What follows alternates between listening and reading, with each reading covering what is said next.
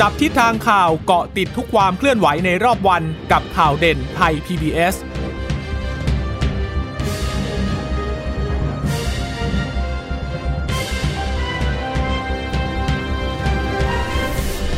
สวัสดีค่ะ สวัสดีค่ะ ต้อนรับคุณผู้ฟังสู่ข่าวเด่นไทย PBS นะคะ เราพบกันเป็นประจำทุกวันจันทร์ถึงศุกร์บ่ายๆแบบนี้ค่ะ อัปเดตข้อมูลข่าวสารที่เกิดขึ้นในรอบวันนะคะ กับดิฉันจีราชาตาเอี่ยมรัศมีและคุณพึ่งนภาคล่องพยาบาลค่ะ ค่ะ สวัสดีคุณผู้ฟังทุกท่านนะคะ ที่รับฟังเราผ่านทางสถานีวิทยุที่เชื่อมโยงสัญญาณจากไทย PBS นะคะ ก็เกาะติดกันอย่างนี้นะคะ ทุกวันเป็นประจำเวลาบ่าย3โมงวันนี้คงจะต้องติดตามเรื่องของโควิดโอ้ -19 ตัวเลขพุ่งสูงทีเดียวนะคะ405 คนแล้วเลยทำให้ตัวเลขผู้ติดเชื้อสะสมของเราวันนี้เนี่ยก็พุ่งไป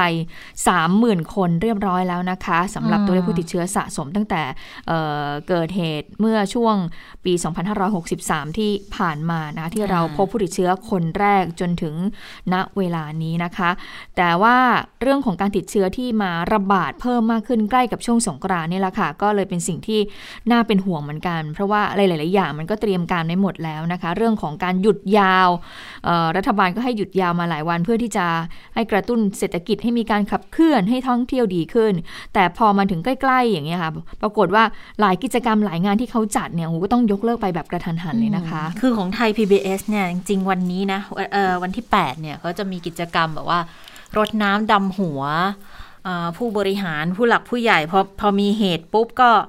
เลื่อนไปเลยค่ะ คือไม่ใช่เลื่อนยกเลิกไปเลยค่ะ ตอนแรกจะมีกิจกรรมกิจกรรมอะไรเนื่องในวันสงกรานต์ก็ยกเลิกไปแล้วก็ อันนี้แค่ส่วนน้อยนะ แล้วการยกเลิกครั้งนี้ก็ดูจริง ๆ ก็ไม่ได้เสียหาย แต่ว่าสำหรับกิจการกิจกรรมอื่น ๆ ที่บางทีเขาจัดเอาไว้เขาเตรียมเอาไว้แล้วอย่างเงี้ยค่ะอืมก็ เจอยกแบบนี้ก็ก็อาจจะต้องยกเลิกไปก่อนเห็นบอกว่าอย่างหลายงานเหมือนกันนะกทมก็ยกเลิกอ่าการจัดสงกรานต์ไปถึงแม้ว่า ทางสคบคจะบอกว่าเอ่อปีนี้เนี่ยไม่เล่นสัตว์น้ำนะ ไม่มีการมาปะปงปะแป้งกัน แต่เป็นลักษณะของการนำเอ่อประเพณีวิถีชีวิตชุมชนเดิมๆเนี่ยมาใช้ค่ะในเอ่อเทศกาลสงกรานต์ในครั้งนี้ ก็ดูเหมือนว่าจะไม่สามารถที่จะจัดด้วยซ้ำนะคือคะมีงานก็เท่ากับว่ามีคนมีค่ะคนเท่ายิ่งคนจำนวนมากๆ ก็เท่ากับมีความเสี่ยงอืมดังนั้นเขาก็เลยคงเลือกที่จะอ่าตัดความเสี่ยงไปก่อนดีกว่าถึงแม้ว่าบางงานเขาจัดกันกลางแจ้งนะค่ะไม่ได้มีปัญหาในเรื่องของการระบงระบายอากาศ แต่ว่าก็คงเพื่อความปลอดภัยแล้วก็เพื่อความเชื่อมั่นของหลาย ๆ ฝ่ายมากกว่า แต่เรื่องของผับบาร์อะไรอย่างเงี้ย โอ้ไม่ต้องพูดถึงเลยนะคะ ตอนนี้มีหลายจังหวัดเลยที่เขาสั่งกันในภายจังหวัดในจังหวัดแล้วล่ะ ให้ค่ะให้ปิดให้บริการนะอย่างล่าสุดตะกี้เห็นเพิ่งเห็นภูเก็ตก็ สั่งปิดอย่างน้อยๆสามแห่งเหมือนกันนะคะสำหรับผับบาร์แล้วก็ปิดไม่ใช่ปิดแค่สองอาทิตย์นะอะสองอาทิตย์เพราะว่าส่วนใหญ่น่าจะเป็นสองจะไปอาทิตย์หยุดนะเอ่อจะไปเปิดได้อีกทีวันที่ยี่สิบอืม ก็ถ้าเปิด 20 ก็เท่ากับว่าประมาณ 2 อาทิตย์นั่นแหละค่ะ ก็คือร้านค้าร้านอาหารธุรกิจสถานบันเทิงค่ะสถานบริการต่างๆ ที่คาดหวังว่า เอ๊ะสงกรารปีนี้เนี่ยน่าจะทำอืมรายดงรายได้เข้ามาได้บ้างผู้จะต่อยอดเออสภาพคล่องได้บ้างเนี่ยนะคะ อันนี้ก็เหมือนกับว่าความหวังเนี่ยจบวูบไปเลยนะเลยอย่างภูเก็ตเนี่ยอืมเมื่อสองสามวันที่ผ่านมาอุ๊ยสถานการณ์เปลี่ยนเร็วมากเลยนะคะค่ะคุณชะตานี่คุณผู้ฟังคะที่ฉันเพิ่งพูดคุยกับผู้ประกอบการเองเขาบอกว่าโอ้ที่พักเขาเนี่ยย่านเมืองเก่าด้วยนะคุณชะตาก็บอกว่าตอนเนี้ยเต็มแล้วด้วยซ้ำแต่ว่าถ้าไปพวกกะตะกะรนเนี่ยซึ่งเป็นเอ่อกลุ่มผู้ประกอบการเอ่อซึ่งเป็นกลุ่มนักท่องเที่ยวชาวต่างชาติเขาจะมาอยู่แล้วเนี่ยอันนี้ยังไม่ค่อยเห็นเท่าไหร่ แต่เมืองเก่าเนี่ยโหเต็มเลยบูติกโฮสเทลต่างๆเนี่ยแต่ปรากฏว่าตอนนี้มีปัญหาแล้วค่ะก็คือว่าเอ่ออาจจะมีการยกเลิกด้วยซ้ำค่ะคือที่พักเนี่ยอาจจะบางบางที่อาจจะยกเลิกไม่ได้ แต่ว่าเมื่อไม่เกิดการเดินทาง มันก็ไม่เกิดการจับจ่ายใช้สอยเกิดขึ้น ในพื้นที่ก็มีปัญหานะคะ มันก็อีหลักอีเหลื่อกันหลายอย่างนะ คือก็บอกว่าไม่ไม่ได้ห้ามเรื่องของการเดินทาง แต่ว่าหลายจังหวัดเขาก็ประกาศเหมือนกันมาจากพื้นที่เสี่ยงก็ต้องกักตัวนู่นนี่ถ้ากักตัวก็เท่ากับว่าคุณก็ไปท่องไปท่องเที่ยวไปทำกิจกรรมอะไรไม่ได้ ก็ไม่มีประโยชน์แล้วล่ะที่จะเดินทางไปไปไหนมาไหนอะนะคะค่ะหลายคนเขาก็เลยอ่าเริ่มพิจารณาในการคืนตั๋วกันแล้วอืมแล้วก็คมนาคมเองก็มีมาตรการและประชุมกันเมื่อวานนี้สดๆ ร้อนๆ เสร็จก็บอกว่าอะก็ให้ให้คืนแบบไม่ต้องเสียค่าธรรมเนียมค่าใช้จ่ายใด ๆ ทั้งสิ้นนะคะอืมก็ยังดีนะอืมแต่แต่แต่ว่ามันมันอย่างนี้คุณเพิ่งทำพาเมื่อวานเนี่ย พ่อแม่ดิฉันไปคืนตั๋วรถไฟอืมอืมอืมปรากฏโดนหักไปห้าร้อย แล้วตอนเย็นน่ะเขาเพิ่งมี ไอ้เรื่องมาตรการให้คืนตั๋วฟรีเนี่ยออกมา ก็คือไปไปไปไปไปทำเร็วกว่า ไปทำเร็วกว่าที่จะมีมาตรการออกมาอ่าก็เลยบอกว่าเสียดายอ้าวเสียดายแล้วจะยังไงล่ะอย่างเงี้ยก็เลยบอกว่าลองโทรไปถามซิเขาว่ายังไงเพราะมันก็ออกมาวันที่7แล้วเราคืนวันที่7อืมแล้วช่วงเดินทางก็คือช่วงสงกรานต์พอดี12จริงๆเขาจะลงมาที่นี่เพราะเราขึ้นไปไม่ได้เขาก็เลยบอกว่าอ่างั้นลงมาหากันละกันค่ะกลายเป็นว่า พอเจอสถานการณ์อย่างนี้ก็บอกไม่ต้องมาดีกว่าอืมเสี่ยงทั้งคู่ เสียงทั้งคู่เสี่ยงนะทั้งคะคู่ทั้งพ่อทั้งแม่เลยแล้ว แล้วเราก็ไม่สบายใจเองด้วยนะคะ แล้วเวลาเขากลับไปก็อาจจะต้องไปมีปัญหาอีกเวลากลับเข้าพื้นที่สีเขียวอะไรอย่างเงี้ยค่ะก็เลยบอกว่าอ่างั้นขึ้นตั๋ว คือตอนนี้อยู่ในที่ตั้งเนี่ยน่าจะปลอดภัยที่สุดใช่ปลอดภัยไม่เคลื่อนย้ายที่สุดไปไหนนะคะค่ะอะทีนี้มาดูตัวเลขผู้ติดเชื้อเออรายใหม่วันนี้พุ่งสูงทีเดียวนะ น่าจะพุ่งสูงที่สุดที่เราเคยเห็นตัวเลขนี้มา 405 คนนะคะ ก็มาจากผู้ติดเชื้อในประเทศจากเอ่อการไปโรงพยาบาลไปตรวจหาเชื้อนะคะ 197 คนก็พบใน 28 จังหวัดเลยเอ่อจากการค้นหาผู้ติดเชื้อเชิงรุกในชุมชน 194 คนนะคะ ก็พบมากที่สุดในพื้นที่จังหวัดนราธิวาส โอ้แต่พบมากที่สุดในจังหวัดนราธิวาสอย่างเงี้ย146คนแปลว่าไอ้ผู้ต้องขังอะก็ยังใช่พบสูงอยู่นะคะเอ่อกรุงเทพ47 คนเชียงใหม่ 1 คนนะคะ แล้วก็เป็นผู้ที่เดินทางกลับมาจากต่างประเทศก็ผ่านการคัดกรองเข้าสถานกักกัน 14 คนนะคะ ถ้าดูจากประเทศเอ่อที่มาเดินทางมาเนี่ยก็ สหรัฐอาหรับเอมิเรตส์อินเดีย มาเลเซีย สวิตเซอร์แลนด์ ฝรั่งเศสสหราชอาณาจักรตุรกี คือที่ดูเนี่ยปกติไม่ค่อยดู แต่ที่ดูแล้วเนี่ย เพราะว่าชักเริ่มกังวลกับเรื่องของเชื้อกลายพันธุ์แล้ว เพราะว่าตอนนี้เนี่ยเราทราบกันแล้วนะคะ ว่าเชื้อกลายพันธุ์ของอังกฤษเนี่ยเข้ามาเรียบร้อยแล้วก็ติดจำนวนมากแล้วนะคะค่ะก็เลยทำให้ตอนนี้ตัวเลขผู้ยืนยันติดเชื้อสะสมเนี่ยอยู่ที่ 3310 คนทะลุ 30,000 เรียบร้อยแล้วนะคะเอ่อ วันนี้ไม่มีผู้เสียชีวิตเพิ่มค่ะ ก็คือยัง 95 คนเหมือนเดิมค่ะ ค่ะ แล้วก็ถ้ามาดูอันดับโลกตอนนี้สามหมื่นปุ๊บ มีจำนวนคนเพิ่มขึ้นหลักร้อยมาสองสาวันติดติดๆกันเนี่ยอืมไทยก็ขยับขึ้นไปอีกแล้วนะคะ ไปอยู่อันดับร้อยสิบสามแล้วจากที่ก่อนหน้านี้ยังอยู่ร้อยสิบหกแล้วก็ร้อยสิบห้าร้อยสิบสี่กลับมาร้อยสิบสามอีกแล้วนะคะขยับขึ้นอีกแล้วเหมือนช่วงตอนเอ่อสมุทรสงครามเลยนะคะอ่าแต่ว่าทั่วโลกเนี่ยน่าเป็นห่วงมาก เนื่องจากว่าสะสมตอนนี้ก็หนึ่งแสนสามหมื่นสามพันเอ่อร้อยสามสิบสามล้านสี่ร้อยสามสิบสามล้านหกแสนแปดนะคะ คือเมื่อวานเนี่ยเพิ่งจะแตะร้อยสิบสามหกสิบสามล้าน กับอีกเอ่อหลักพันต้นๆ แสดงว่าตอนนี้เนี่ยขึ้นมาอีกหกแสนกว่าคนเลยนะ ประมาณห้าแสนกว่าหกแสนเลยนะคะสำหรับในรอบยี่สิบสี่ชั่วโมง เสียชีวิต2ล้าน9 1,038คน แล้วยอดติดเชื้อสูงสุดอันดับแรกตอนนี้สหรัฐอเมริกา 31 ล้าน บราซิล 13 ล้าน อินเดีย 12 ล้านกว่ากว่ากว่ากว่านี่คือ 12 ล้าน9แสนนะคะ แล้วก็หลังจากนั้นก็จะทิ้งมาเยอะ แล้วจะเป็นฝรั่งเศส 4 ล้าน รัสเซีย 4 ล้าน แล้วก็ไทย 113 ที่ว่าแต่เห็นบอกว่าบราซิลเนี่ยอันนี้น่าวิตกมากเลยนะ เพราะว่าในรอบ 24 ชั่วโมงเขาเจอเพิ่ม 1 0 0 0 0แสนกว่าคนเลยโอ้นะคะ น่าตกใจจริโอ้งๆโหเลยนะนี่บราซิลเอ่อเรื่องของระบบรักษาพยาบาลเขาคงล้มเหลก็วเตอรียย่ามงมากเตรีเลยยมนะล่มสลายแล้วล่ะเขาบอกว่ามันก็คงจะรองรับไม่ไหวแล้วจริงๆอะค่ะก็ค่ะดังนั้นเชื้อบราซิลนี่อันนี้ น่ากลัวอืมน่ากลัวจริงอืมตอนแรกที่เราติดตามสถานการณ์ในทั่วโลกเนี่ยเราเห็นว่าอู้มีผู้ติดเชื้อก็เพิ่มเพิ่มเพิ่มขึ้นทุกวัน พอปรากฏพอเรามาเจอสถานการณ์ของเอ่อไวรัสกลายพันธุ์ของอังกฤษที่มาติดเชื้อในสถานบันเทิงที่เป็นคลัสเตอร์ใหญ่แล้วก็กระจายไปยังพื้นที่ต่างๆ เริ่มเข้าใจสถานการณ์แล้วค่ะคุณยุทธตา เพราะว่าสามารถที่จะติดติดได้ง่ายมากนะคะ ซึ่งคุณหมอก็ยืนยันมาแล้วว่า เชื้อกลายพันธุ์ของอังกฤษเนี่ย ติดง่ายมากคือข้อเสียของมันมีอย่างเดียวเลยก็คือว่าติดค่ะง่ายแพร่กระจายได้เร็ว แต่ว่าเอ่อรักษาเนี่ยรักษาหายนะคะ แล้วก็ไม่รุนแรงนะคะแล้ววัคซีนที่เรามีอยู่เนี่ยก็มีประสิทธิภาพได้ แต่ตรงห่วงตรงนี้แหละนะคะ แต่คุณหมอเมื่อวานเนี้ยการถแถลงข่าวคุณหมอก็ก็พูดหลายรอบนะก็งงเหมือนกันนะ ก็ไม่เข้าใจเหมือนกันว่าเล็ดลอดออกมาได้ยังไงเนาะจากอังกฤษเนี่ยมันมาถึงตรงนี้ได้อย่างไรๆค่ะเพราะฉะนั้นคุณหมอก็เลยทิ้งท้ายบอกว่า ถ้ามันจากอังกฤษมันข้ามน้ำข้ามทะเลมาขนาดนี้แล้วเนี่ยเพราะฉะนั้นเนี่ยเอ่อเอ่อตอนช่วงเทศกาลสงกรานต์ที่ต้องเดินทางเนี่ยข้ามไปมาต่างจังหวัดเนี่ยพวกคุณก็ต้องระวังเหมือนกันอืมนะคะ เพราะว่าง่ายทีเดียวที่จะไปมีโอกาสไปติดกับ บุคคลที่อยู่ในบ้านได้ค่ะ ค่ะ อันนี้ก็เป็นเรื่องหนึ่งที่จะต้องเฝ้าระวังกันนะคะ อย่างคุณหมออุดม อุดมขจินทร์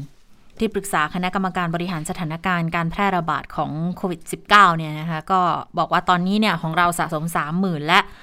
ที่สำคัญก็คืออาจจะมีคนที่ติดเชื้อแต่ไม่แสดงอาการ แล้วก็ยังไม่เคยตรวจอีกมาก ดังนั้นอาจจะ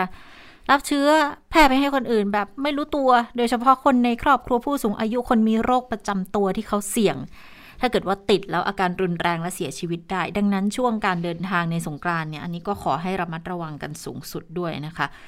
ส่วนการฉีดวัคซีนโควิด -19 ก็เตือนกันหลายท่านนะ คุณหมอหลายคนเลยที่เตือน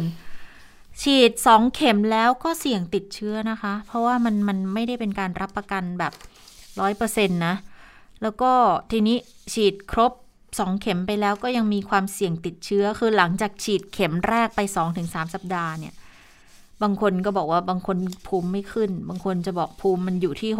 60-70 แต่พอสองเข็มมันจะอยู่ไปประมาณ 80 ถึงจะรับครบสองเข็มแล้ว แต่ถ้าคุณไปที่เสี่ยงก็มีโอกาสติด แต่อาการมันจะน้อย มันจะป่วยไม่รุนแรง ดังนั้นก็ต้องทำตามมาตรฐานสาธารณาสุขอย่างที่เราทราบกันว่า วัคซีนที่เราใช้นะขณะนี้เนี่ยสองยี่ห้อเนี่ยไม่ไม่ได้ป้องกันเรื่องของการแพร่เชื้อนะ ไม่ได้ป้องกันเรื่องของการรับเชื้อแต่ว่า รับมาอาการมันจะไม่รุนแรงนะคะอืมอันนี้ต้องเข้าใจให้ตรงกันในแง่นี้ด้วยนะคะ ค่ะอะทีนี้ไปดูคลัสเตอร์ของตำรวจบ้างเพราะว่าตำรวจเนี่ยก็มีติดเหมือนกันนะคะเอ่อโดยเฉพาะติดจากสถานบันเทิงย่านทองหล่อเมื่อวานนี้มีการรายงานไป 9 นาย วันนี้ทางเอ่อพลตำรวจตรียิ่งยง เทพจำนงโฆษกสำนักงานตำรวจแห่งชาตินะคะ ก็เอ่อพูดถึงเรื่องของตำรวจติดเชื้อโควิด -19 โดยบอกว่าข้อมูลเบื้องต้นเนี่ยณวันที่ 8 เมษายนนะคะ เมื่อช่วงเวลาเที่ยงๆที่ผ่านมานี่เองเนี่ยนะคะก็มีเอ่อติดเพิ่มมาถ้าหรือไหมคุณจิรตาอืม42 คนค่ะ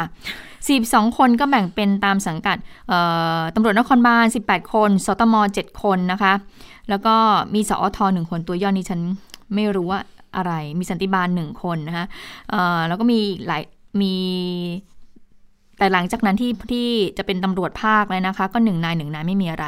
มีข้าราชการบำนาญหนึ่งนาย ซึ่งทั้งหมดเนี่ย เขาได้รับการรักษาตัวแล้ว 42 คนนี้นะคะ แล้วก็มีการตรวจกักตัวผู้ใกล้ชิดทั้งหมดแล้ว ก็เป็นไปตามมาตรการของสบคนะคะ แล้วทางโฆษกสำนักงานตำรวจแห่งชาติก็ยังบอกด้วยว่า ในส่วนของสถานที่สรรประกอบการร้านอาหาร หรือว่าสถานบริการในพื้นที่ของตำรวจนครบาลเนี่ยที่เป็นจุดต้นเหตุของการระบาดนั้นพบตรได้กำชับให้ตรวจสอบรวบรวมพยานหลักฐานแล้วนะ หากพบการกระทำผิดให้ดำเนินคดีตามกฎหมายต่อไป ก็คงจะต้องไปดูแล้วแหละว่าเออเอ๊ะทองหล่อตรงนี้มันเป็นยังไง ถ้าเกิดว่าเขาจะดำเนินการในการที่จะดำเนินการเอาผิดเนาะคุณเจษตาอืมมันก็คือต้องไปดูเอ่อพื้นที่จุดต้นเหตุว่ามันเป็นยังไงนะคะ แต่ที่แน่ๆขณะนี้เนี่ยโควิดท้องหล่อเขาเรียกว่าโควิดท้องหล่อแล้วนะความเชื่อมั่นลดวูบเลยนะคะ แล้วก็ สงกรานต์เนี่ยก็ก็ช้ำเลยอะเขาประเมินแล้วว่าอาจจะวูบไปห้าหมื่นล้านต่อเดือนอืเลยมนะเมื่อวานยังประเมินอยู่แค่หนึ่งหมื่นล้านเองนะนี่ล่าสุดมาอีกแล้ว คุณโอ้อาจารย์ธนวัฒน์พลวิชัย อธิการบดีมหอการค้าไทยนะคะ แล้วก็อ่าท่านเป็นที่ปรึกษาศูนย์พยากรณ์เศรษฐกิจและธุรกิจด้วย เขาก็เปิดเผยดัชนีความเชื่อมั่นผู้บริโภค เดือนมีนาคม 64 ก็บอกว่าลดอีกทีแล้วลดลงอีกแล้ว เพิ่งจะบวกขึ้นมาเดือนกันกุมภานี่เองนะคะ ตอนนี้ลดลงมาอีกแล้วลงมาอยู่ที่ 48.5 เพราะว่าความกังวลเรื่องการระบาดของโควิด -19 นี่แหละ แล้วก็เรื่องของกิจกรรมสงกรานต์ที่ไม่ให้มีการสาดน้ำไม่ให้มีกิจกรรมบันเทิงเริงรมทั้งหลายเนี่ยนะคะ แล้วก็เรื่องของการฉีดวัคซีนที่ดูแล้วช้า ก็เลยกระทบกับเรื่องของเศรษฐกิจคือความรู้สึกอะผู้บริโภคเขารู้สึกว่าเศรษฐกิจเนี่ยมันไม่ฟื้นตัว ตอนนี้โครงการเราชนะโครงการที่ออกมาเพิ่มกำลังซื้อต่างๆ ก็เอาไม่อยู่แล้วค่ะเขาบอกว่า ดัชนีความเชื่อมั่นเกี่ยวกับเศรษฐกิจโดยรวมเนี่ยอยู่ที่ระดับ 42.5 ความเชื่อมั่นเกี่ยวกับโอกาสหางานทำอยู่ที่ 45.3 ดัชนีความเชื่อมั่นรายได้ในอนาคต ก็อยู่ที่ 57.7 คือทั้งหมดทั้งมวลมันปรับลดลงทุกรายการเลย แล้วทีนี้ก็ต้องติดตามเรื่องของการกระจายของโควิด -19 รอบใหม่ด้วยว่าจะมากจะน้อยยังไงนะคะ เพราะว่ามันส่งผลต่อความเชื่อมั่น ซึ่งการระบาดรอบใหม่ในกรุงเทพผ่านสถานบันเทิงเนี่ยนะมาจากอังกฤษด้วยเนี่ยนะสายพันธุ์อังกฤษที่กระจายง่ายกระจายเร็วด้วยเนี่ย อันนี้แน่นอนเลยส่งผลถึงความมั่นใจและกำลังซื้อของประชาชนที่เขาก็วิตกต่อการใช้จ่ายการเดินทางในช่วงสงกรานอยู่แล้วก็เลยประเมินบอกว่าเม็ดเงินจากการบริโภคจะหายไปร้อยละห้าถึงร้อยละสิบ ก็จะไปอยู่ที่ประมาณ 3 0,000ถึง50,000 ล้านบาทต่อเดือนนะคะค่ะโอ้ก็เลยบอกว่าเนี่ยถ้าถ้ารอบใหม่ล่าสุดเนี่ยนะ ถ้ามันอืมคลี่คลายได้ในเดือน 2 เดือนเนี่ย เม็ดเงินก็จะหายไปจากเศรษฐกิจประมาณ 6 0,000ถึงแสนล้านบาท หรือว่าถ้าคิดเป็นเรื่องของ GDP ก็เท่ากับว่า มันจะไปกระทบกับ GDP ให้ลดลงร้อยละ 0.3 ถึงร้อยละ 0.5 แต่ปัจจัยหนุนมันก็ก็มี สิ่งที่ดีอะนะคะก็คือการส่งออกเนี่ยเขาเริ่มปรับตัวดีขึ้น เพราะว่าทั่วโลกทั่วโลกโดยรวมเขาเขาเริ่มดีขึ้น การค้าชายแดนก็ยังคงทำการค้าได้อยู่ ก็เลยค่ะประเมินไว้กรอบเนี่ยวางไว้ที่เดิมค่ะ 2.5 ถึง 3 ไม่อืมไม่ไม่มีร้อยละสี่นะ แต่ก่อนหน้าเงื่อนนี้ไขอ่าก่อนหน้านี้คือตั้งคลัเป้าไว้ตั้งเป้าทะเยอทะยานมากร้อยละสี่อืมแต่เขาบอกจริงๆน่าจะประมาณ 2.8 แต่นี้ก็เลยบอกว่าอะในเมื่อ รอบข้างเขายังยังได้อยู่แล้วยังส่งออกได้อยู่ก็ก็กรอบคร่าวๆจะอยู่เนี่ยไม่ถึงร้อยละสี่แน่ๆแต่เงื่อนไขแต่ภายใต้นะเออเงื่อนไขคือ ต้องไม่ล็อกดาวน์อืมอีกรอบไม่ห้ามการเดินทางในประเทศด้วยนะคะค่ะพูดถึงเรื่องของการล็อกดาวน์การห้ามการเดินทางเนี่ยถ้าเกิดว่าจำกันได้ปีที่แล้วมีนาคมเนี่ยไม่มีการจัดสงกรานต์เลยนะคะเอ่อประเทศไทยก็อยู่ภายใต้ของการล็อกดาวน์มีการเคอร์ฟิวมีการปิดร้านอาหารเอ่อปิดกิจการกิจกรรมทุกอย่างเลยนะคะ ปิดโรงเรียนด้วยนะคะ ซึ่งตรงเนี้ยหมอยงบอกว่า คุณหมอยงเอ่อในแพทย์ยงผู้วรวันเนี่ยก็บอกว่าเห็นไหมเนี่ยถ้าไปดูเปรียบเทียบกับสถานการณ์ตอนนี้นะ และตอนนู้นนะคุณเจษตาคุณผู้ฟังคะเอ่อการติดเชื้อของเราเนี่ยหลักสิบเท่านั้นนะคะอืมหลักสิบแต่ว่าเราเนี่ยตรึงหมดเลยตรึงคือเราตรึงทุกอย่างเราป้องกันทุกอย่างเราซีลทุกอย่างเลยนะคะเอ่อซึ่งก็บอกว่าตัวเลขสูงสุดที่เราติดเชื้อที่เราพบเนี่ยมีอยู่แค่วันเดียวเคหนึ่งร้อยแปดสิบแปดอันนั้นคือกลุ่มที่เดินทางกลับมาจาก ประกอบพิธีทางศาสนาที่อืมประเทศอินโดนีเซีย อันนั้น 188 คน แต่ว่ามาถึงสถานการณ์ตอนนี้ โอ้โห หลักร้อยสองสามวันที่ผ่านมาเห็นว่าเลข 3 หลักแล้วก็ 200 300 ขึ้นไป และวันนี้นะก็คือทะลุ 400 คุณหมอยงบอกว่า เมื่อเห็นตัวเลขผู้ติดเชื้อนั้นมันต่างกันนะอืมขณะที่ไปดูมาตรการปีที่แล้วกับปีนี้ก็ ต่างกันสิ้นเชิง แต่คุณหมอก็ไม่ได้พูดแบบว่าพูดออกแนวแรงๆนะคุณหมอบอกว่าเออถ้าก็จะเห็นนะว่ามาตรการที่ปีที่แล้วมันเป็นยังไง ขณะที่ปีนี้เนี่ยมันก็ไม่มีเลย เพราะฉะนั้นเนี่ยมันก็ยิ่งทำให้เกิดการแพร่กระจายได้อืมมากยิ่งขึ้น และยิ่งมาเจอสายพันธุ์ของอังกฤษด้วยนะ ที่มันเอ่อแพร่กระจายได้เอ่อรวดเร็วกว่าสายพันธุ์ปกติธรรมดาถึง 1.7 เท่า คุณหมอก็บอกว่าสรุปรวมแล้วเนี่ย เชื้อเนี่ยจะแพร่กระจายได้มากถึง 170 เท่าทีเดียว อันนี้ก็เป็นสิ่งที่คุณหมอยงนั้น ได้มีการถแถลงข่าวพูดไปเมื่อวานนี้นะคะ วันนี้คุณหมอยงก็ได้มีการโพสต์ใน Facebook อีกนะคะ คุณหมอบอกว่า สายพันธุ์อังกฤษเนี่ยในที่สุดก็ระบาดในประเทศไทยอืมไม่ได้ไม่ไม่ได้คาดคิดมาก่อนเลยนะ ว่าการพบการระบาดสายพันธุ์อังกฤษในประเทศไทย ทั้งทั้งที่คุณหมอบอกอย่างนี้นะ ยังไม่มีการเปิดประเทศเลยนะ ผู้ที่เดินทางจากต่างประเทศก็จะต้องมีการกักตัว 14 วัน มีมาตรการในการตรวจถึง 2 ครั้ง เพื่อป้องกันแพร่ระบาดของสายพันธุ์ที่มาจากต่างประเทศ ไม่ว่าจะเป็นสายพันธุ์อังกฤษแอฟริกาใต้และบราซิล และในอนาคตเนี่ยมันก็จะมีสายพันธุ์อื่น ๆ อีก และถ้ามีการระบาดมากในประเทศ ก็อาจจะเกิดสายพันธุ์ใหม่ในประเทศเกิดขึ้นได้ คุณหมอยงบอกก่อนอันนี้บอกว่าสายพันธุ์พื้นบ้านของเราที่เราเจอสายเนี่ยพันธุ์พื้นบ้าน คุณคุณหมอใช้คำว่าสายพันธุ์พื้นบ้าน สายจิตตอนแรกดิฉันก็เอ๊ะสายพันธุ์พื้นบ้านคือสายพันธุ์อะไรเหรอ คือสายพันธุ์ที่เราเจอที่คลัสเตอร์ที่สมุทรสาครนั่นแหละค่ะอ่าอันที่ตลาดกลางกุ้งนั่นแหละก็คือเป็นสายพันธุ์จาก G เมียนมา H ใช่ไหมใช่ เป็นสายพันธุ์ G G H นะคะ นี่คืออ่าสายพันธุ์พื้นบ้านแล้วตอนนี้มันก็เหมือนกับอยู่กับอยู่กับเราไปแล้วก็ใช่ก็เลยกลายเป็นสายพันธุ์พื้นบ้านไปใช่ละพอมาอันเนี้ยพอมาเจอคลัสเตอร์ใหม่เนี่ยที่สถานบันเทิงย่านทองหล่อเนี่ยเป็นคลัสเตอร์สายพันธุ์อังกฤษเนี่ยนะคะ คุณหมอก็เลยบอกว่าอันเนี้ยเดี๋ยวอีกหน่อยเลยเนี่ย อันนี้มันก็ต้องแพร่กระจายมากไปกว่านี้นะคะ แต่คุณหมอก็ตั้งข้อสงสัยมาใน Facebook คุณหมอก็ยังสงสัยอยู่บอกว่า สายพันธุ์อังกฤษเข้ามาประเทศเราได้อย่างไร เป็นสิ่งที่ทุกคนอืมตั้งคำถาม แต่คำตอบก็คือ ต่อจากนี้สายพันธุ์นี้จะอยู่ประจำถิ่นกับเราแล้วค่ะโอ้ยคุณตายเจียชะตาตายคุณผู้ฟังคะแล้วแพร่กระจายได้ง่ายด้วย การที่จะทำให้สายพันธุ์นี้หมดไป คุณหมอบอกว่ายากยากมากๆ สิ่งสำคัญก็คือการเฝ้าระวังสายพันธุ์ใหม่ๆ โดยเฉพาะสายพันธุ์ที่จะมีผลต่อวัคซีนที่ใช้ในประเทศไทย หรือทำให้โรครุนแรงขึ้น ก็คือย้อนกลับไปก็คือสายพันธุ์แอฟริกาใต้และบราซิลนี่แหละนะคะ เพราะว่าคุณหมอบอกว่าสายพันธุ์อังกฤษเนี่ยเท่าที่ดูแล้วเนี่ยนะคะ ก็คือออข้อเสียงมันก็คือว่า ติดง่ายอย่างเดียวเลย แล้วก็แพร่กระจายได้เร็วแค่นั้นเอง นอกนั้นความรุนแรงของโรคคือเหมือนเดิม เพราะฉะนั้นเราก็เลยเห็นว่าโอ้โหทำไมแวดวง แต่ละอาชีพเนี่ยโหติดกันเยอะมากทีเดียวนะคะ ล่าสุดก็ว่าผู้ว่าการรถไฟแห่งประเทศไทยก็ใช่ใช่ติดแล้วใช่ไหมเอ่อดารานักแสดงศิลปินติดแล้วค่ะขนาดไทย PBS เนี่ยเราก็ว่าเรามีมาตรการอย่างดีก็มีคนติดแล้วนะคะแต่แต่ต้องบอกว่า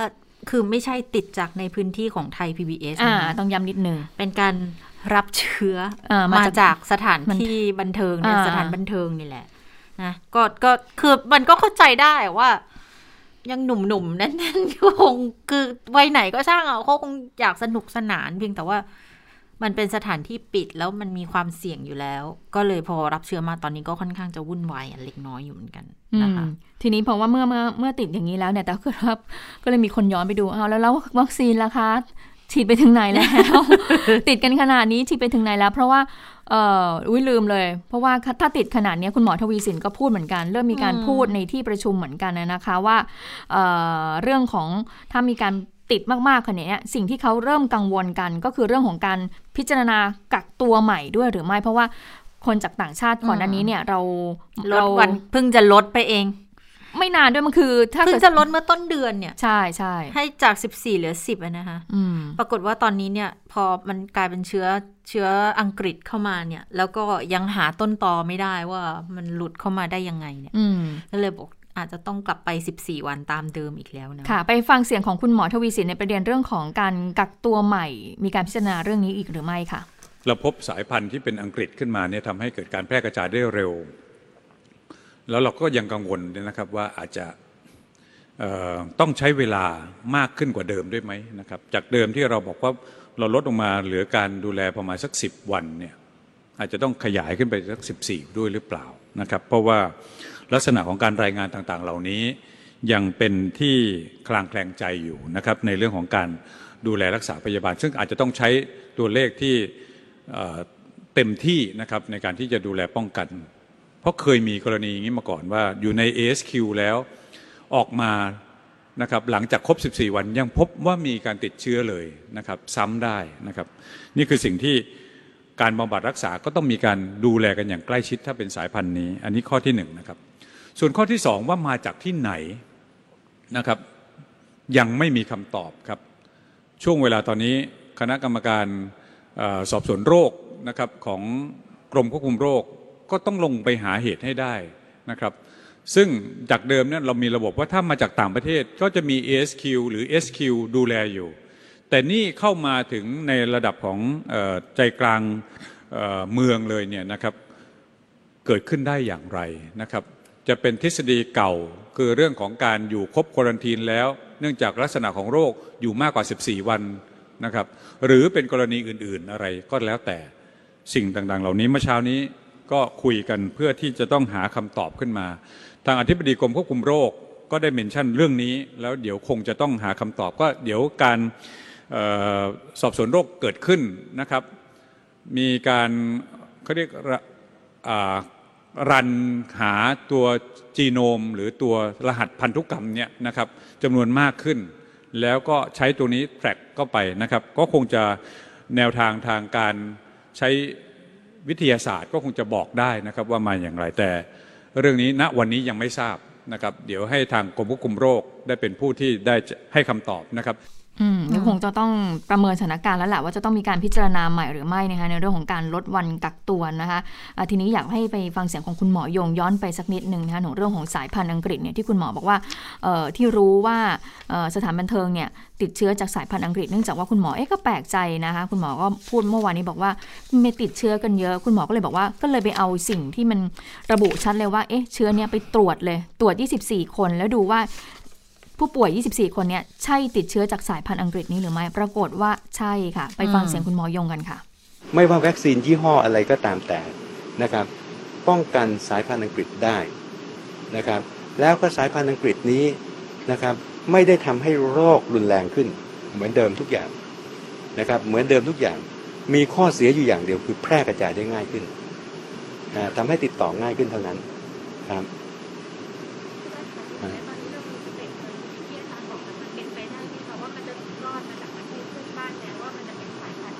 คือคือ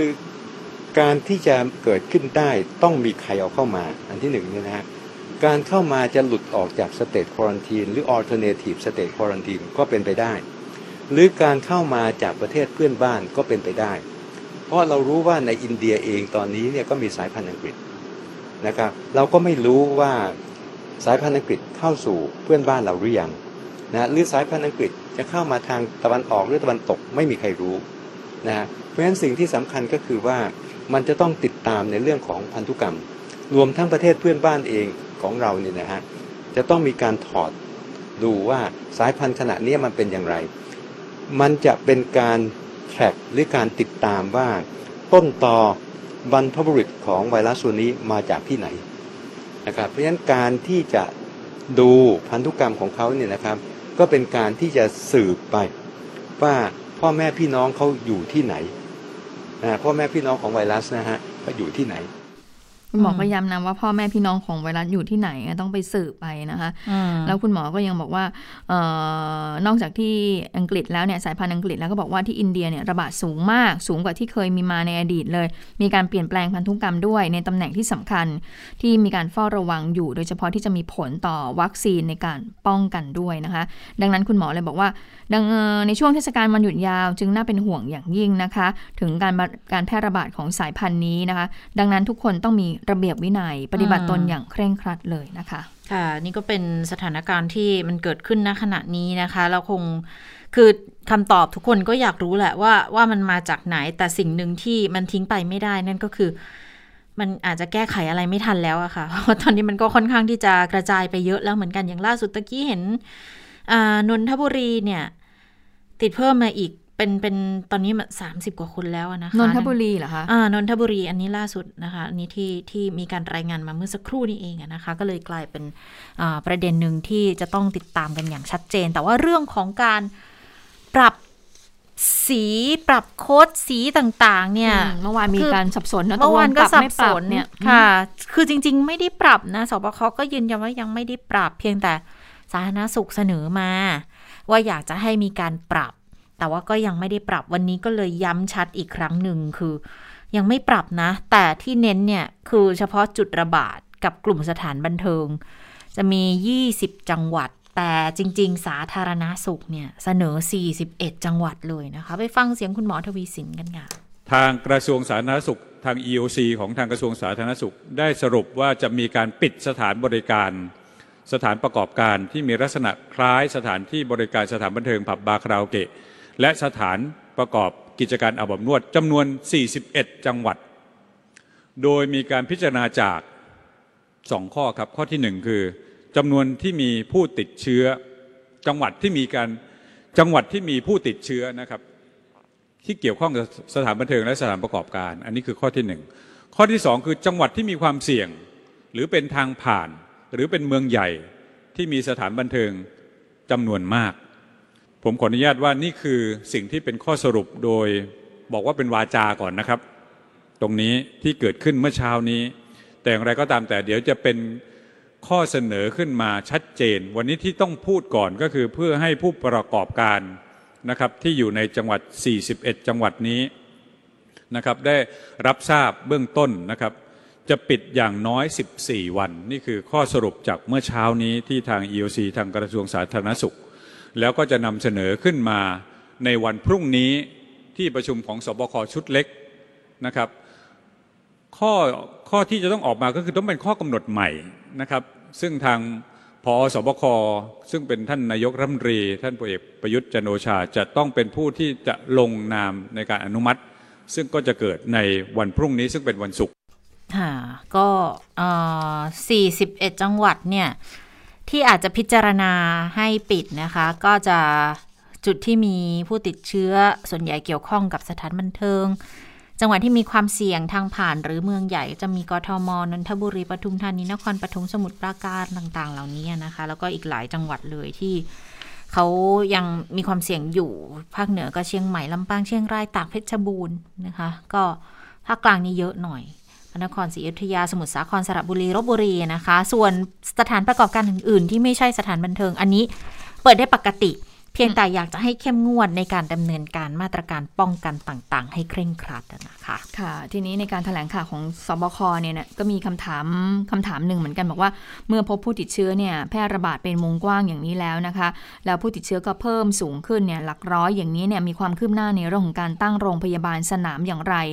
คุณหมอก็บอกว่าก็มีการพูดคุยหารือกันในเรื่องนี้นะคะ โดยเฉพาะเหตุการณ์นี้เนี่ยก็เริ่มมีความวิตกกังวลแล้วว่าเอ๊ะโรงพยาบาลเนี่ยจะมีเพียงพอพอหรือไม่นะคะ ซึ่งคุณหมอก็บอกว่าเเบื้องต้นเนี่ยก็มีการวางแผนกันว่า ถ้าเกิดว่าเตียงไม่พอหรือว่าอะไรเนี่ยก็สามารถที่จะไปยังเอ ASQ ได้สำหรับคนที่ไม่มีอาการหรือมีอาการน้อยก็ไปยัง ASQ หรือว่าโรงแรมที่เขาจัดเป็นที่พักให้เฉพาะในการกักตัวได้เพื่อดูอาการไปฟังเสียงของคุณหมอทวีสินกันค่ะ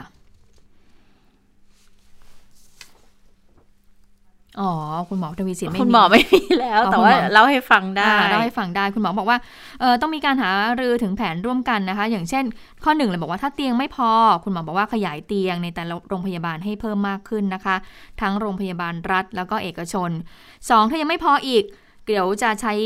มาตรการใช้สถานที่กักตัว โดยใช้โรงแรมอย่างที่เล่าไปนะคะ ให้เข้ามาอยู่ในระบบ แล้วก็ให้โรงพยาบาลเนี่ยเข้ามาประกบ เหมือนที่ผ่านมาที่คนที่มีอาการไม่มากก็สามารถไปนอนที่โรงแรมได้ 3 ก็คือว่าเตรียมการไว้ว่าหากเกิดโรงพยาบาลสนามขึ้นจริง เหมือนที่เราคุ้นเคยเมื่อครั้งที่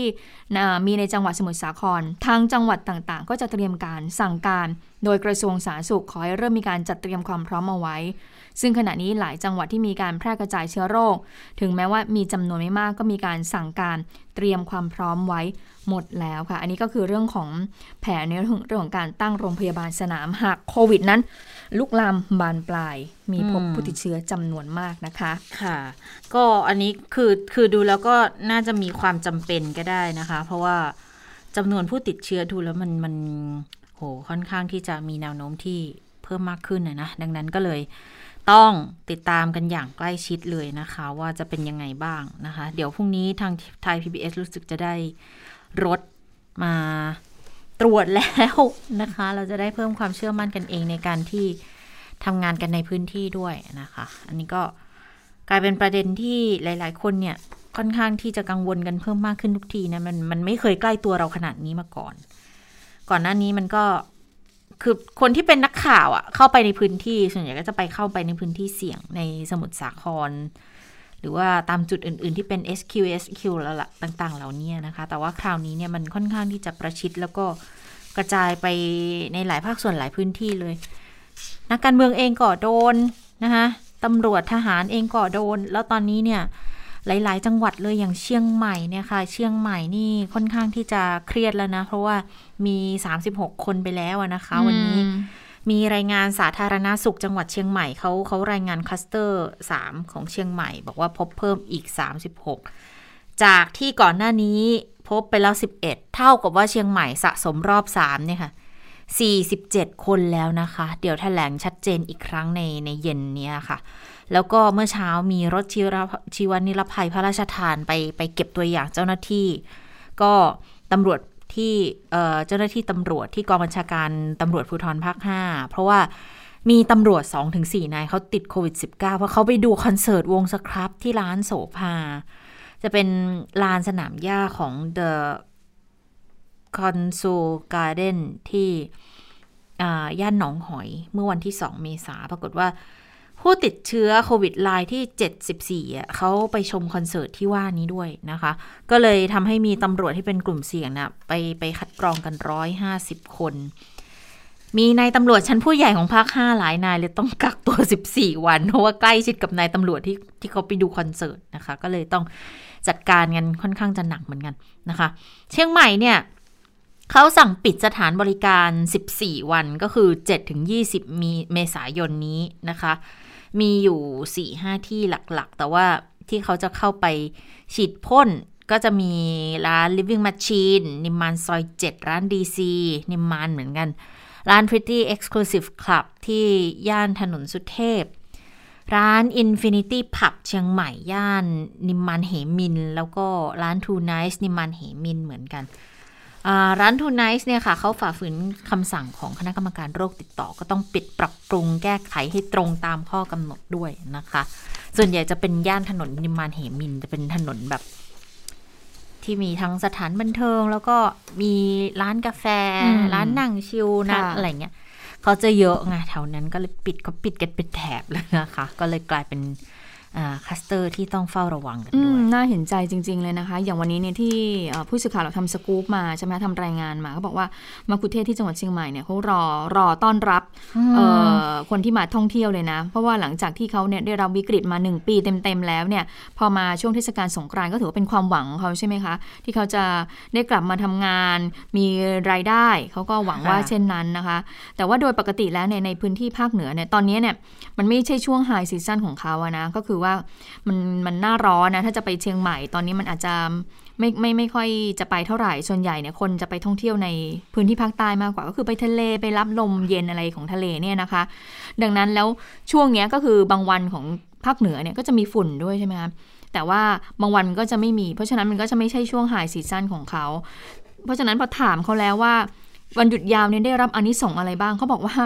ช่วงสองสามวันที่ผ่านมานะคะ คุณชะตาคุณผู้ฟังบอกว่าเนี่ยได้แค่สิบเจ็ดถึงสิบแปดเปอร์เซ็นต์เองนะคะ จากปกติเมื่อเทียบกับปีหกสองเนี่ยหกสิบถึงเจ็ดสิบเปอร์เซ็นต์นะคะ คือคือเชียงใหม่จริง ๆ ช่วงหน้าร้อนเขาจะได้ภาคเหนือแหละ ส่วนใหญ่อืมถ้าหน้าร้อนเขาจะได้ช่วงสงกรานต์นี่แหละที่คนจะเข้าไปเยอะๆนะคะ แล้วก็จะไปได้อีกทีก็ช่วงหน้าช่วงหนาวหน้าหนานะวตอนปลายปีอะไรเงี้ยอืมแต่ปลายปีที่ผ่านมาก็เซ็งไปแล้วรอบนึงอะนะใช่สงกรานต์ก็ก็หวังว่าน่าจะได้อ่า ต้อนรับแขกบ้านแขกเมืองกันบ้างก็ ไม่พอไม่มีสาดน้ำก็ก็หงอยไปพักหนึ่งแล้วแล้วยิ่งมาเจอโควิดอีกรอบนี่ก็โอ้น่าสงสารยิ่งไปกันจริงๆใหญ่เลยนะคะ ตอนนี้นะคะอืมอ่านนทบุรีเดี๋ยวมีมีเพิ่มเติมนิดนึงที่บอกว่าเจอไป 30 กว่ารายนะคะ ก็สรุป 33 คนเลยนะ เฉพาะวันนี้นะ แหล่งติดเชื้อเนี่ยเขาจะบอกเป็นสถานบันเทิงที่กรุงเทพ 23 มีเดอะมูนบาร์นี้น่าจะในพื้นที่มีอยู่ 3 แล้วก็ที่อื่น ๆอีก 7 นะคะ แล้วก็ถ้าแยกแยะตามอำเภอเนี่ยก็จะเป็นอำเภอเมืองสักเก้าบางบัวทอง 8ปักเกร็ด 7 บางใหญ่ 6 บางกรวย 3 นะคะ อันนี้ก็จะเป็นสถานการณ์ที่เกิดขึ้นณขณะนี้ค่ะค่ะ มาดูความคืบหน้าอาการของรัฐมนตรีที่ติดเชื้อโควิด -19 คุณศักดิ์สยามทิดชอบว่าเป็นยังไงบ้างนะคะมีรายงานว่าคุณศักดิ์สยามทิดชอบเนี่ย ตอนนี้ก็รักษาตัวอยู่ที่โรงพยาบาลบุรีรัมย์นะคะ ก็มีการถ่ายเซลฟี่ตัวเองด้วยนะคะ พร้อมกับข้อความรายงานอาการล่าสุดของตัวเอง เพราะว่าตอนนี้เนี่ยคงใครจะไปเยี่ยมท่านเนี่ยคงจะเยี่ยมไม่ได้นะคะ เพราะว่าผู้ผู้ป่วยเนี่ยก็ต้องออต้องมีการอยู่กับที่นะคะไม่สามารถที่จะให้ใครไปเยี่ยมได้เดี๋ยวจะเกิดการติดเชื้อขึ้นมาอีกนะคะ โดยเซลฟี่มาแล้วก็ส่งมายังไลน์กรุ๊ปของนักข่าวกระทรวงคมนาคม คงกลัวว่านักข่าวจะคิดถึงนะคะ ก็บอกว่าตอนนี้เนี่ยอุณหภูมิร่างกายเป็นปกติแล้วนะ 36.6 องศาเซลเซียส ระดับออกซิเจนอยู่ที่ 96%และสามารถหายใจได้เองตามปกติแล้วนะคะ เพราะว่าก่อนหน้านี้เนี่ยก่อนที่จะเเข้าโรงพยาบาลไปก็มีรายงานว่าหลังจากที่หน้าห้องเนี่ยติดนะคะติดโควิด -19 แล้วแล้วแล้วท่านเนี่ย เมื่อวานนี้ก็จะเป็นวันที่ครบกำหนดที่จะต้องฉีดโดสที่ 2 ใช่ไหมคะ ของเออวัคซีนป้องกันโควิด -19 แต่ปรากฏว่าเมื่อวานมีไข้สูงถึง 38 เลยก็เลยต้องแอดมิดเข้าโรงพยาบาล แล้วก็เลยถึงรู้ว่าว่าติดเชื้อโควิด -19 ค่ะ ตอนนี้ก็อ่าอาการเป็นปกติแล้ว เพราะว่าจริง ๆ ก็ถือว่าได้รับวัคซีนไปแล้ว1โดสนะคะ ค่ะ ก็ คือไข้ขึ้นแล้วตอนนี้ก็ไข้ลงแล้วมาอยู่ปกติแล้วนะคะ แต่ว่าก็อาจจะเป็นเพราะว่าคุณศักดิ์สยามติดด้วยหรือเปล่าก็ไม่รู้ ก็ทำให้ผู้ว่าการการรถไฟแห่งประเทศไทยเขาป่วย แล้วก็ติดไปด้วยนะคะ วันนี้ก็มีรายงานมาแล้ว บอกว่า คุณนิรุตมณีพันธ์ค่ะผู้ว่าการการรถไฟแห่งประเทศไทยเขาก็ต้องไปตรวจรับเชื้อเลยเพราะว่าอย่าลืมว่าผู้ว่าการการรถไฟอะเขาทำงานกับคุณศักดิ์สยามไงมีมีงานไปอ่า ตรวจรถไฟใช่ไหมตอนนั้นน่ะค่ะที่ก่อนหน้าที่จะมีข่าวว่าคุณศักดิ์สยามติดเชื้อเนี่ยนะคะเขาก็ไปทำงานกัน ก็เลยบอกว่าไปตรวจเมื่อวันที่ 7 แล้วผลออกมาเป็นบวกเรียบร้อยนะคะ ตอนนี้ก็ต้องเข้าไปรักษาตามขั้นตอนด้วยนะคะ แล้วก็ตอนนี้อยู่ระหว่างอ่ารวบรวมข้อมูลทำลายย้อนหลังเพื่อให้หน่วยงานที่เกี่ยวข้อง ซึ่งจริง ๆ ประเด็นคุณศักดิ์สยามเรื่องเรื่องของไทม์ไลน์เนี่ยก็ก็มีการตั้งข้อสงสัยอยู่เหมือนกันนะ เพราะมันจะมีอยู่สองวันที่ โบ๋ๆว่างๆไปนะคะก็เลยมีการเรียกร้องให้เอาผิดอยู่เหมือนกัน อย่างคุณวิโรจน์ลักขณาอดิศรเนี่ยโฆษกพรรคก้าวไกลค่ะเขาแถลงถึงกรณีนี้เขาบอกว่า คือตอนนี้เนี่ยสิ่งสำคัญมันเรื่องของความรับผิดชอบของต่อสังคมของทั้งนายกของทั้งหลาย ๆ คนเลย เพราะว่าคนตัวเล็กตัวน้อยเนี่ย ได้รับผลกระทบอย่างมากเลยเขาเขาถูกจำกัดนู่นนี่นั่นกันค่อนข้างมาก ก็เลยอยากจะให้ใช้กฎหมายเสมอภาคนะ เปิดไทำลายให้ละเอียด เพราะว่าเขาอ้างอิงนี้บอกล่าสุดเนี่ยมีอย่างน้อยๆสามคน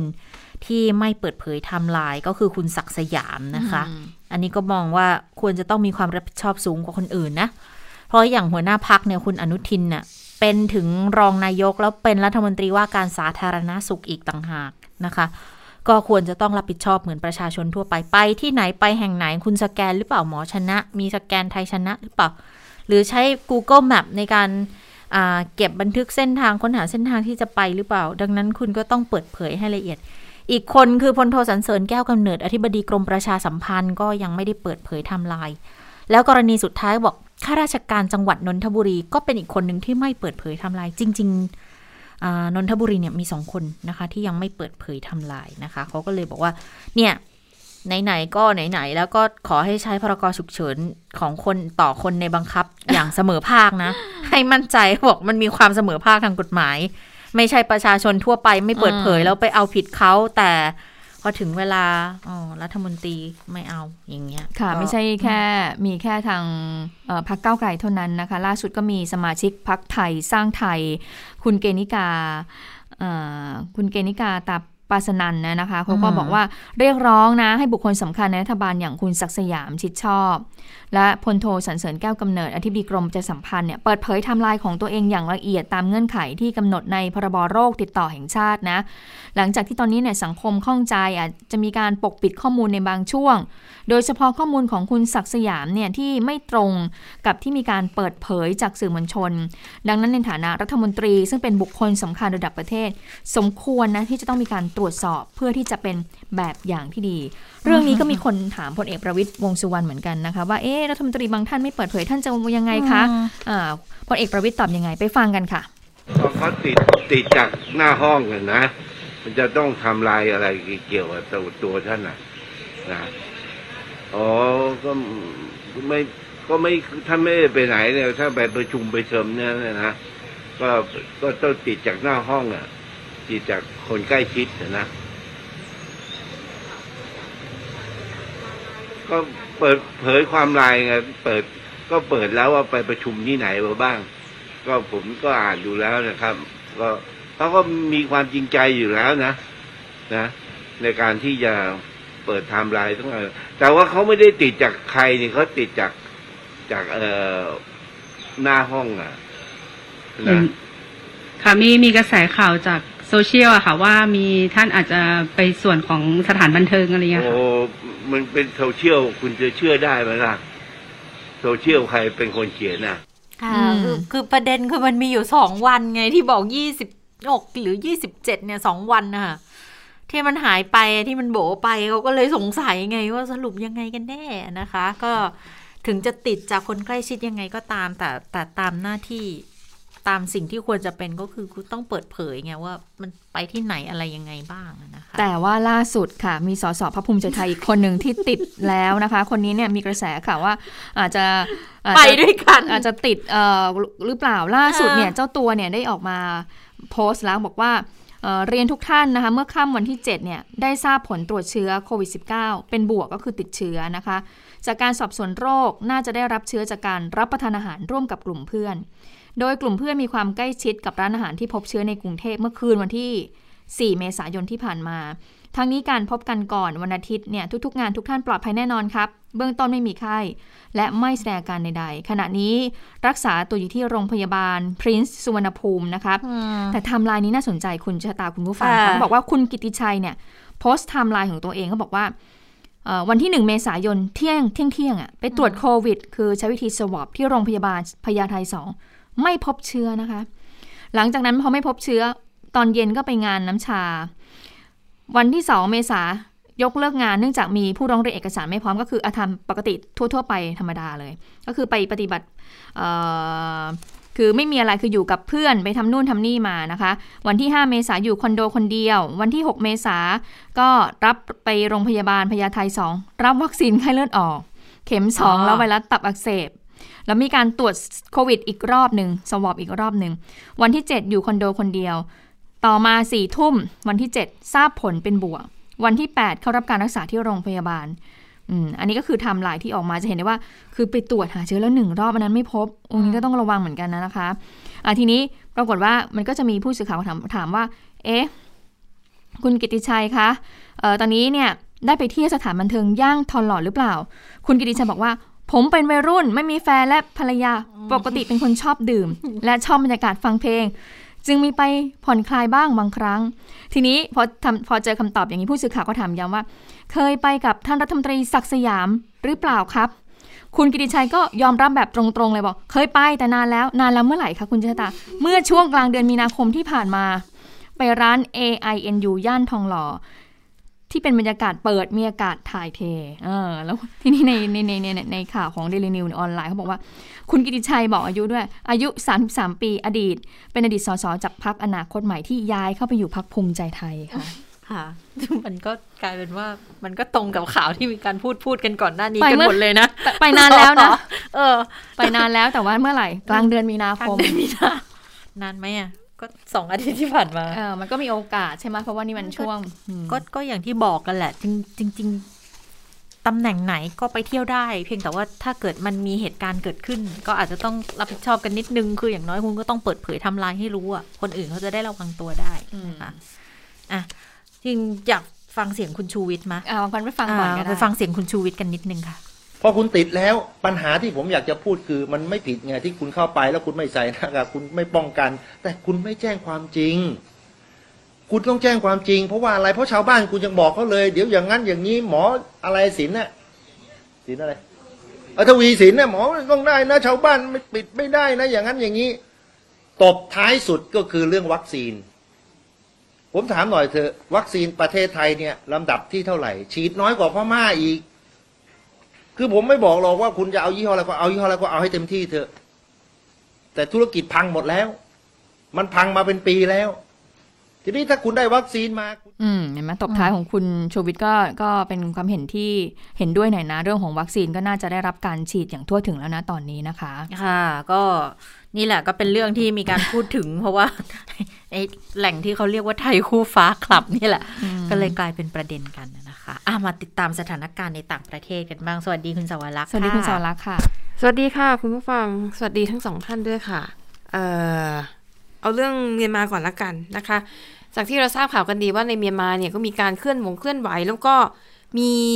ข้าราชการของเมียนมาหลายคนที่ประจำการอยู่ในต่างประเทศนะคะ ก็ออกมาแสดงความเป็นหนึ่งเดียวกับผู้ประท้วงในเมียนมานะคะ แต่ว่าล่าสุดค่ะ มันมีผลกระทบเกิดขึ้นแล้วนะคะกับบุคคลเหล่านั้นที่แม้ว่าจะอยู่ต่างประเทศแต่ก็ถูกกองทัพเมียนมาเล่นงานได้ อย่างเอกอัครราชทูตของเมียนมาประจำ กรุงลอนดอนของอังกฤษค่ะ ล่าสุดโดนยึดสถานทูตไปแล้วนะคะ คนที่ยึดก็คือกองทัพนั่นแหละนะคะท่านผู้นี้นะคะ จอสวามินเป็นเอกอัครราชทูตเมียนมาประจำอังกฤษค่ะ ปรากฏว่าตัวท่านทูตเนี่ยเข้าสถานทูตไม่ได้ เพราะว่าโดนกองทัพเมียนมาเนี่ยนะคะ สั่งถอดออกจากตำแหน่ง แล้วก็แต่งตั้งให้อัครราชทูตเนี่ยรักษาการแทนในฐานะอุปทูตนะคะ คืออุปทูตเนี่ยพอได้รับการแต่งตั้งก็สั่งให้ เจ้าหน้าที่ทุกคนออกจากสถานทูตแล้วก็ปิดประตูไม่ให้ท่านเอกอัครราชทูตเนี่ยเข้าไปข้างในนะคะ จนท่านทูตเนี่ยไม่รู้จะทำยังไงก็คือ ต้องไปคุยกับตำรวจของอังกฤษนะคะแล้วก็ท่านทูตบอกว่าจะปักหลักรอแล้วก็จะต้องเข้าไปในสถานทูตให้ได้นะคะ ซึ่งเหตุการณ์นี้เกิดขึ้นหลังจากที่จอสวามินนะคะ เอกอัครราชทูตคนนี้เนี่ยเดือนที่แล้วค่ะ ท่านทูตเนี่ยออกมาแสดงจุดยืนแตกหักกับกองทัพเมียนมา แล้วก็เรียกร้องให้ปล่อยตัวองซานซูจี จนเป็นข่าวดังทั่วโลกเลยนะคะ แล้วก็ได้รับเสียงชื่นชมจากรัฐมนตรีต่างประเทศของอังกฤษ แต่ว่าตอนนี้ก็ได้รับผลกระทบไปแล้ว ซึ่งล่าสุดมีรายงานว่ากองทัพเมียนมา ก็ได้ทำเรื่องอย่างเป็นทางการแจ้งไปยังรัฐบาลอังกฤษนะคะ เรื่องการปลดเอกอัครราชทูตคนนี้แล้วนะคะ แล้วก็ ผลจากการชุมนุมประท้วงนะคะ เราคงได้คุณผู้ฟังน่าจะได้ยินข่าวไปบ้างแล้วว่ามีคนดังมากมายของเมียนมาที่ถูกออกหมายจับนะคะ อย่างป่ทาคนซึ่งเป็นนายแบบชื่อดัง แล้วก็เคยเดินทางมาเมืองไทยด้วยเนี่ย ก็มีรายงานข่าวว่าถูกจับไปแล้วนะคะ เมื่อช่วงเช้ามืดที่ผ่านมา มีดารา มีนักร้อง มีศิลปินตลกมากมายนะคะ เป็นร้อยร้อยคนเลยที่ถูกทางการเมียนมานั้นจัดการ การเคลื่อนไหวของอรัฐบาลเมียนมาในครั้งนี้นะคะ ก็เป็นกระแสที่ทั่วโลกนั้นได้รับรู้กันนะคะ ซึ่งล่าสุดนะคะ มีรายงานข่าวว่า Twitter นะคะก็เป็นสื่อสังคมออนไลน์ที่ได้รับความนิยมมากอีกอันหนึ่งเอ่อทวิตเตอร์เนี่ยนะคะได้ทำอีโมจิที่เรียกว่าไว้รองรับกระแสการเคลื่อนไหวทั่วโลกนะการเคลื่อนไหวหลายรูปแบบนะคะ อย่างที่เป็นข่าวเนี่ยก็คือการเคลื่อนไหวที่เรียกว่าพันธมิตรชานม หรือว่า Multi Alliance นะคะ ที่ทาง Twitter เนี่ยบอกว่าเนื่องในวาระครบรอบ 1 ปี ของการชุมนุมประท้วงนะคะ ซึ่งเมื่อปีที่แล้วเนี่ยมีอยู่ 3 แห่งด้วยกัน ที่ออกมาชุมนุมต่อต้านรัฐบาลของตัวเอง มีฮ่องกงไต้หวันนะคะขออภัยมีฮ่องกงประเทศไทย ส่วนไต้หวันเนี่ยคือต่อต้านรัฐบาลจีน แล้วไอ้ทวิตแล้วก็มีการหยิบยกเอาชานมเนี่ยซึ่งเป็นเครื่องดื่มยอดนิยมของทั้ง 3 แห่งเนี่ยนะคะ มาเป็นคล้ายๆเป็นสัญลักษณ์ว่าเออเราเป็นพันธมิตรกันนะ และล่าสุดนะคะทวิตเตอร์เนี่ยคือทำอีโมจิอันนี้ขึ้นมาดิฉันก็เลยลองกดเข้าไปเล่นดูแล้ว วิธีใช้ก็คือว่าถ้าเราอยากจะส่งบ้างนะคะ ก็กดตัวเขาเรียกว่าอะไรที่เป็นตัวสัญลักษณ์แบบเนี้ยแฮชแท็กใช่ไหม กดเครื่องหมายแฮชแท็กนะคะ แล้วพิมพ์คำว่าพันธมิตรชานมจะพิมพ์ภาษาไทย ภาษาอังกฤษ หรือภาษาจีนก็ได้อะภาษาอังกฤษคือ Multi Alliance ใช่ไหมคะ พอพิมพ์เข้าไปปุ๊บเขาก็จะมีลิสต์ขึ้นมาให้ ใช่ แล้วก็เป็น เป็นรูปชานมมีไข่มุกอยู่ข้างในด้วยนะคะ ได้สามภาษาอันดิฉันเข้าไปลองแล้วเผื่อคุณผู้ฟังท่านไหนสนใจ ลองเข้าไปกดได้นะคะ แล้วส่วนของเมียนมาก็มีเหมือนกันนะคะ เมียนมาเนี่ยจะมีแฮชแท็กคำว่า Internet Shutdown หรือว่า Open Internet อันนี้ก็เพื่อสะท้อนให้เห็นถึงการที่กองทัพเมียนมาเนี่ย พยายามปิดหูปิดตาประชาชนด้วยการปิดกั้นสัญญาณอินเทอร์เน็ตนะคะ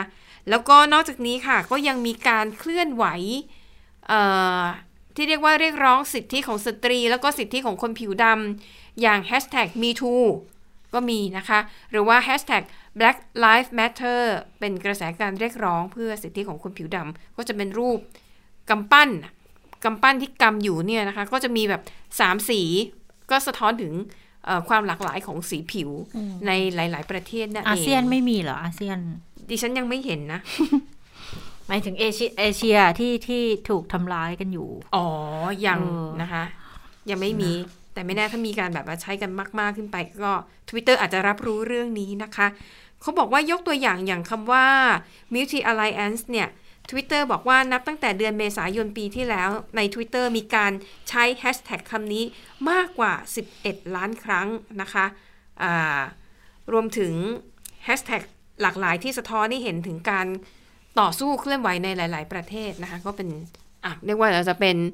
ของเล่นใหม่นะคะสำหรับนับท่อท่อง Twitter เนี่ยก็จะได้แสดงออก ถึงการสนับสนุนเองได้ชัดเจนมากยิ่งขึ้น ไปต่อที่ญี่ปุ่นค่ะ อันนี้มีความเกี่ยวโยงกับเรื่องของโควิด -19 เพราะว่าญี่ปุ่นนะคะ ในเดือนกรกฎาคมนี้จะเป็นเจ้าภาพจัดการแข่งขัน กีฬาโอลิมปิกโตเกียวเกมส์ซึ่งก็จะเป็นการแข่งขันที่แตกต่างจากโอลิมปิกทุก ๆ ครั้งที่ผ่านมา ก็คือจะไม่มีคนดูในสนาม กติกาการแข่งขันก็จะแบบเน้นเรื่องของการป้องกันการระบาดมากขึ้นนะคะ แต่ว่าล่าสุดค่ะ มันมีกระแสข่าวว่ารัฐบาลญี่ปุ่นเนี่ยกำลังพิจารณาว่าจะฉีดวัคซีนให้กับนักกีฬา โดยตั้งเป้าว่าอาจจะฉีดสักเดือนมิถุนายนก่อนการแข่งขันประมาณ 1 เดือนนะคะ ปรากฏว่าพอมีกระแสข่าวนี้ออกมาเนี่ย ชาวญี่ปุ่นออกมาโวยวายกันหนักมากนะคะ ประเด็นหลักๆ คือเขามองว่านักกีฬาเนี่ยนะ ขึ้นชื่อว่านักกีฬาก็ต้องร่างกายแข็แข็งงแรง แข็งแรงเป็นหนุ่มเป็นสาวอืมเดี๋ยวก่อน คุณย่าคุณยายคุณตาของฉันเนี่ยยังไม่ได้ฉีดวัคซีนเลยอืมยังไม่ได้ฉีดวัคซีนเลย และตอนนี้ญี่ปุ่นเนี่ยอนุมัติวัคซีนแค่เจ้าเดียวเท่านั้นคือของไฟเซอร์นะคะ แล้วก็สัดส่วนการฉีดคือน้อยมาก คนก็เลยโวยว่า นี่ถ้าจะฉีดให้นักกีฬาไม่ต้องเลยนะ คือมาฉีดให้กับผู้สูงอายุที่มีความเสี่ยงก่อนดีกว่าไหม แล้วก็ยังมีคนในสื่อสังคมออนไลน์นะคะ เรียกร้องว่า บรรดานักกีฬาทั้งหลายเนี่ยควรจะออกมาพูดด้วยนะว่า ต่อให้พวกเขาได้ฉีดก่อน พวกเขาก็จะไม่ฉีด ควรจะต้องยกสิทธิ์ในการฉีดวัคซีนให้ผู้ป่วยให้คนแก่ก่อนนะคะ เพราะว่ามีความจำเป็นมากกว่าคนที่ใช้สื่อสังคมออนไลน์บางคนเนี่ยถึงกับใช้คำว่า นี่คุณจะยอมปล่อยให้คนแก่และคนป่วย เสียชีวิต เพียงเพราะว่าคุณต้องการมีชีวิตเพื่อไปแข่งขันโอลิมปิกเท่านั้นหรือนะคะ อันนี้ก็เป็นประเด็นที่ ชาวญี่ปุ่นนั้นกำลังโวยวายกันหนักมาก คือทางรัฐบาลญี่ปุ่นก็แบ่งรับแบ่งสู้ บอกว่ายังยังไม่ได้ฉีด แต่ก็ยอมรับว่าตอนนี้กำลังพิจารณาว่าจะดูแลเรื่อง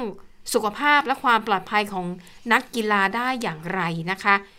ก็เลยทำให้การแข่งขันโอลิมปิกในครั้งนี้ ชาวญี่ปุ่นดูไม่ค่อย ไม่ happy เลยเนาะไม่ยินดีด้วยสักเท่าไหร่นะคะแล้วผลการสำรวจความเห็นเนี่ยบอกว่าคนญี่ปุ่นที่สนับสนุนให้จัดโอลิมปิกเนี่ย มีแค่ 30%ไม่ต่ำไม่ถึง 30%ด้วยซ้ำ น้อยจัง อืม แล้วมาเจอข่าวแบบนี้เข้าไปอีกนะคะ ค่ะ แต่ว่าก็ลงทุนไปแล้วเนาะยังไงก็ต้องเดินหน้าอืนะคะ อืมขณะที่ผู้ติดเชื้อก็สูงขึ้น 2 3พันทุกวันเลยนะคะ ค่ะแล้วค่ะทั้งหมดก็คือข่าวเด่นไทย PBS วันนี้เราทั้ง 3 คนลาไปก่อนสวัสดีค่ะ สวัสดีค่ะ สวัสดีค่ะ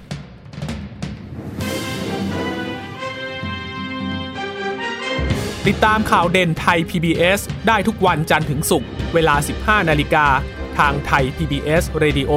และติดตามฟังข่าวได้อีกครั้งทางไทย PBS Podcast